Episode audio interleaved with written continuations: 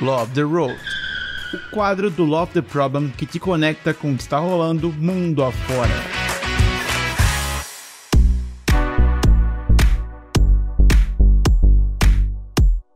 Fala galera, tudo bem? Tá começando o Love the Road, um quadro do Love the Problem que vem trazer o que tá acontecendo nos eventos por aí. Hoje tô com ela, querida, da nossa comunidade também, Laurinha. Primeiro vou pedir para você se apresentar. E aí, pessoal? Bom, primeiro, obrigado, Andréia, por, enfim, por considerar me chamar aqui. Eu achei super legal. Primeira vez que, que isso acontece, tô, tô super feliz. Bom, gente, eu me chamo Laura, é, trabalho com agilidade desde 2019, né? E na área de TI mesmo desde 2020. Sou formada em comércio exterior, marketing, compras internacionais e não tinha nada a ver com TI e resolvi migrar é, os meus conhecimentos para essa área de tecnologia. Não necessariamente na agilidade, né? Mas com agilidade. Hoje eu trabalho com gestão de projetos na Bayer e eu tenho uma comunidade que se chama Open Room e que hoje é o aniversário de dois anos dela. Aê! Hoje, exatamente hoje. Então tá sendo super presente. Meu, super presente tá aqui, tá? Então tô super feliz. Tá sendo um dia super especial,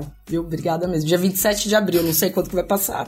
Então dia 27 de abril. É isso. Ai, muito bom, mana. Obrigada, viu? Obrigada a você por ter aceitado. Então, rolou o Agile Trends, né? E a gente quer contar um pouquinho pra galera do que que passou. E vi lá que tu palestrou, minha amiga. Palestrei. Me conta assim, qual é o tema, qual foi o tema da sua palestra? Como foi essa experiência pra ti? Se quiser abrir pra gente também, fica à vontade. E assim, pra galera que tá ouvindo e não pôde ver, qual era a principal mensagem que você queria passar? Bom, o tema é. Eu trouxe, eu trouxe um pouquinho de como é, desenvolver a maturidade dos times com KMM, Kanban Maturity Model. É, foi a minha primeira palestra, é, então eu tava, enfim, tava um pouco receosa de como, como isso ia acontecer e como que eu ia aplicar, né? Como que eu ia falar sobre isso lá, né? Então, enfim, eu, eu, eu comecei a, a, a, a, ideia, né, de, de, de falar sobre o KMM foi é, durante uma experiência minha num dos times que estavam tava bem impactado. E como que. Aí eu comecei a pensar assim: como que eu iria apoiar no amadurecimento deles de capacidade, comportamentos e práticas dentro do time, num time totalmente impactado.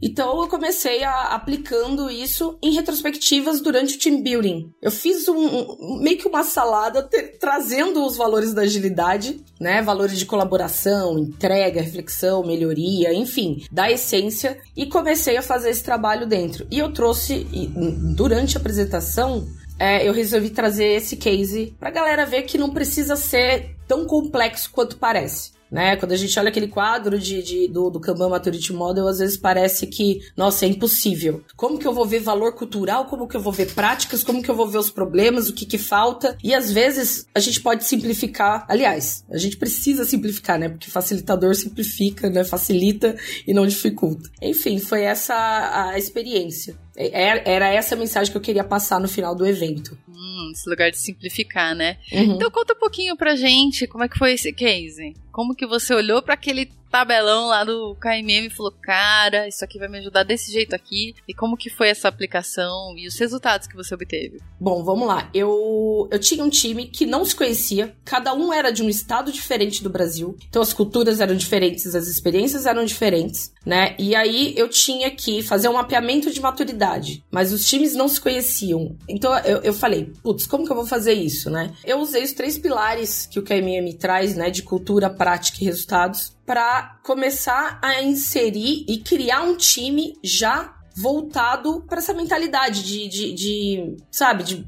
boas práticas, de melhoria de, de cultura, como que a gente pode construir um time da melhor forma e de forma que ele já decole e amadureça. E aí eu dividi, né, em três quadrantes numa retrospectiva. Eu não parei o time inteiro, porque não podia deixar o prato cair, né? O desenvolvimento precisava continuar, eu não tinha esse tempo todo para fazer. Então eu dividi, eu fiz uma, uma retro um board básico, três pilares, cultura, prática e resultados. Eu expliquei para eles, é, bom, vamos tentar pensar um pouquinho do que a gente está tratando aqui. O que, que é cultura? Como que nós vivemos? Quais são os valores e os princípios que a gente tem aqui, né, dentro do nosso time? As práticas, como que a gente gente faz? Quais são as ferramentas? Quais são as dificuldades que a gente tem? E quais são os resultados? O quanto eficiente nós somos? Que resultados que a gente traz, tanto internamente quanto externamente? Fazer provocações é, baseado na minha observação durante um tempo. Eu esperei um tempo para aplicar essa dinâmica. Então eu fazia o one on one com algumas com alguns pontos. Putz, é, eu olhava ali que a tal prática eu acho que poderia ser desenvolvida. Eu não, eu não apresentei aquele quadro para não assustar de uma vez, sabe?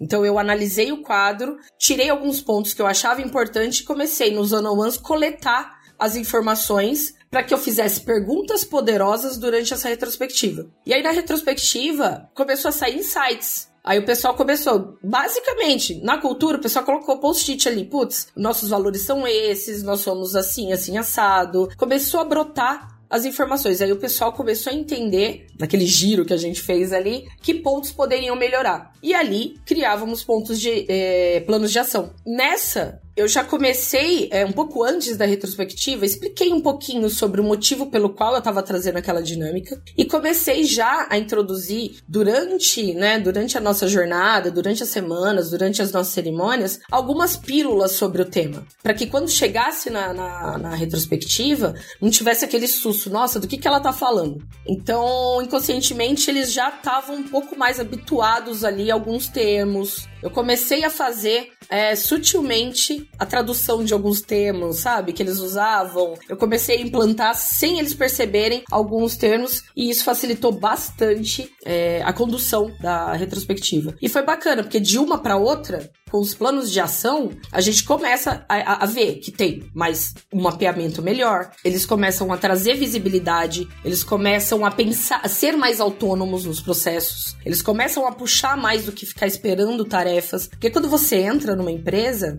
normalmente você fica ali, né? Deixa eu esperar, o que, que esperam de mim, o que, que eu faço. E começou a, a gerar mais colaboração entre eles. Então você via que no dia a dia, né, o processo foi melhorando, o fluxo foi melhorando. Eu acho que em dois meses a gente teve uma melhoria até nas métricas. Tanto de eficácia, a gente vê métricas de eficácia, de qualidade, de eficiência. Enfim, a gente a gente conseguiu trazer bastante é, é, bastante visibilidade do nosso processo. Não chegou a, né, aquele fluxo lindo, maravilhoso, porque em dois meses, né, assim, não era possível. Mas perceber, o pessoal começou a perceber possibilidades, sabe? E eu acho que é a primeira coisa é conseguir enxergar o que a gente tem e conseguir colocar pequenas coisas ali para melhorar, entendeu? Foi nesse ponto, foi bem legal. Já é um puta ganho, acho que enxergar o que a gente tem e começar a melhorar, mas acho que culturalmente, eu como agente de transformação, eu gosto muito quando o próprio time fala, a gente precisa parar pra melhorar. E o próprio time vem, tipo, não é uma, uma facilitadora que fala, gente, vamos fazer retro. Não, não é isso time fala, cara, vamos parar pra melhorar aqui? Acho que tem esses pontos aqui que a gente podia mexer nisso, nisso, nisso. E aí ter esse lugar de autonomia e essa consciência de que a gente precisa melhorar é bem bonito. Para mim é um critério de sucesso como agente de transformação. Acho que foi uma coisa que você conseguiu fazer, né? Quando você traz na sua fala que as pessoas estavam mais, estavam mais autônomas e trazendo o que podia melhorar, né, a cada retrospectiva. É, porque quando você entra, você entra um pouco, acho que receoso de dar opinião, você tá entrando na casa dos outros. É a mesma coisa do que eu entrar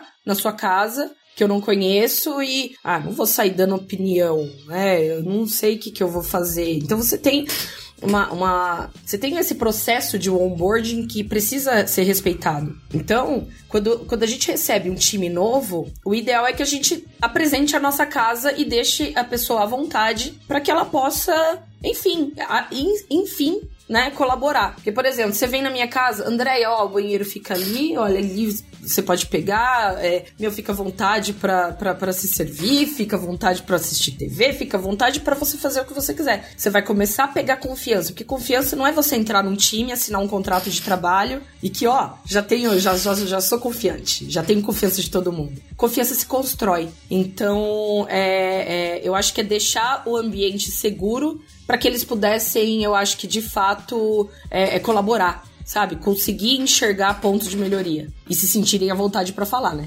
Que tem isso também. Então é todo um processo e é uma construção. Não é o dia pro outro. E eu, assim, o que eu curti foi a possibilidade de ter mesclado. Eu, eu, eu gosto de fazer isso. Eu gosto de pegar um, meu cinto de ferramentas, né? O que, que eu tenho ali, o que, que eu posso usar para construir um time, para por exemplo eu poder é, fazer um mapeamento, porque eu, normalmente eu não sei se na, na realidade em geral a gente consegue parar um time para fazer team building. Aí outra semana a gente faz sei lá, static. Na outra semana a gente faz uma dinâmica disso. Não tem tempo, as empresas estão ali. O prato não pode cair. Então eu tento encaixar algumas coisas, algumas ferramentas, e aí eu gosto de construir um todo, sabe? Então, constru... dentro do team building, eu já fui colocando ali pílulas, por exemplo, de KMM ou de, de, de acordos sabe? Políticas explícitas, enfim. Eu consegui encaixar algumas coisas que funcionou. Que a ideia é entregar resultado, né? Não é só fazer a dinâmica, né? Eu, pra mim, pelo menos, né? A gente tem que entregar resultado. Então, é nesse sentido, assim, eu, eu curti bastante ter feito dessa forma. Funcionou bastante. O time se sentiu à vontade, né? Ai, mana. Poxa, amei. Amei essas dicas. Amei esse lugar de, sei lá, pegar o KMM como plano de fundo, mas não necessariamente, né? Nada quadradinho, mas olhar como valores e daí usando onde você pode e onde cabe. E o bacana é como, é como isso estimula outros times. Porque o KMM ele tem aqueles níveis de maturidade de 1 a 6, né? Que começa no indivíduo até aonde você, né, decola. E ali, quando você começa no indivíduo, você começa a, a, tratar o indivíduo como indivíduo, isso é importante. É importante passar pelas fases, sabe? Para ele se sentir também. A, a, o ganho de confiança começa no zero, sabe? Aí vem depois, vem a parte do. do quando a gente começa a pensar em times quando a gente começa a pensar em cliente, quando a gente vai para propósito, e é uma construção, você não constrói, sei lá, uma base voltada para propósito em cima de um, de um, de um indivíduo que tá, não tá saudável dentro, não tá satisfeito dentro do, do ambiente que ele tá. Enfim, eu acho que é, você não constrói um prédio num, num, num chão de areia, sabe? Num, numa base de areia. Então eu acho que você precisa criar uma base forte é, e ir crescendo. Por isso que eu acho que um pouco do que o, que o fala, né, é, é fazer aquela aquela evolução gradual, sabe? Né? Eu não necessariamente você precisa ser quadrado, eu acho. Vão me matar, talvez, de me ouvirem falar disso, de não seguir. Mas eu gosto de. Às vezes você. O time já tem algumas práticas que podem ser melhoradas. Então, Vamos voltar uma, algumas casas ou não? Vamos decidir junto? O que, que é mais confortável para que o time realmente consiga fazer aquilo de forma efetiva? Foi bem legal isso, foi bem bacana. E a palestra rolou isso, assim, rolou vários, vários insights também, né? É, o que eu tô falando hoje eu já não falei na palestra tanto, porque justamente porque de lá para cá eu já aprendi mais coisa, eu já apliquei mais coisa. Então, enfim, eu sugiro muito todo mundo a participar do, dos eventos. Faz muito, faz muita diferença, assim. Primeiro, Laura, agradecer a sua participação, sua disponibilidade, essa troca muito rica, gratidão demais. E quero te perguntar para quem está ouvindo, onde o pessoal consegue encontrar mais informações sobre o KMM ou sobre qualquer outra coisa que você acha que faça sentido, dado esse episódio. E também como o pessoal te encontra nas redes. Ah, maravilha. Eu, eu coloquei a apresentação que eu vou melhorar, eu juro que eu vou melhorar, eu preciso parar essa apresentação no nosso no nosso Linktree do Open Room, que é o que tem no, no, no LinkedIn, dá para nas nossas redes. Tem LinkedIn, é, Open Room Rádio. Tem o meu, Laura Fernanda Consul Magno. Enfim, tem todas as informações lá, todos os contatos. Podem me mandar mensagem que eu envio a apresentação tranquilamente. A gente pode marcar de conversar a respeito também, que é legal, porque toda vez que eu falo, eu lembro de alguma coisa e agrego. Aí da próxima vez que eu falo, fica mais rico ainda. Então eu adoro falar, então me procurem para falar, que eu acho que vai ser muito legal. Mas eu tô nas redes, tô nas redes sociais, no LinkedIn que vocês me encontram, meu canal super aberto. Eu respondo 24 horas por dia, literalmente. Então, enfim, literalmente mesmo. Ai, enfim, é, podem contar comigo para tudo que vocês precisarem. Muito bom. Obrigada de novo, Laura. Obrigada quem ficou até aqui e um beijo para vocês até a próxima. Obrigada. Tchau, tchau. Obrigada. Até mais. Tchau, tchau.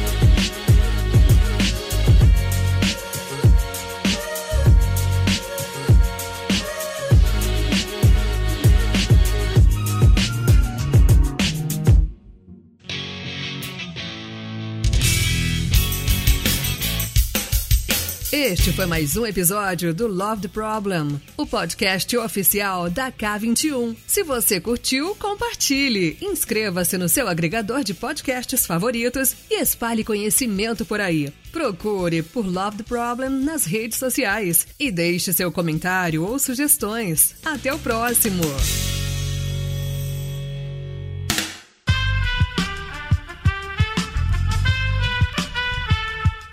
Podcast foi editado por Aerolitos Edição Inteligente.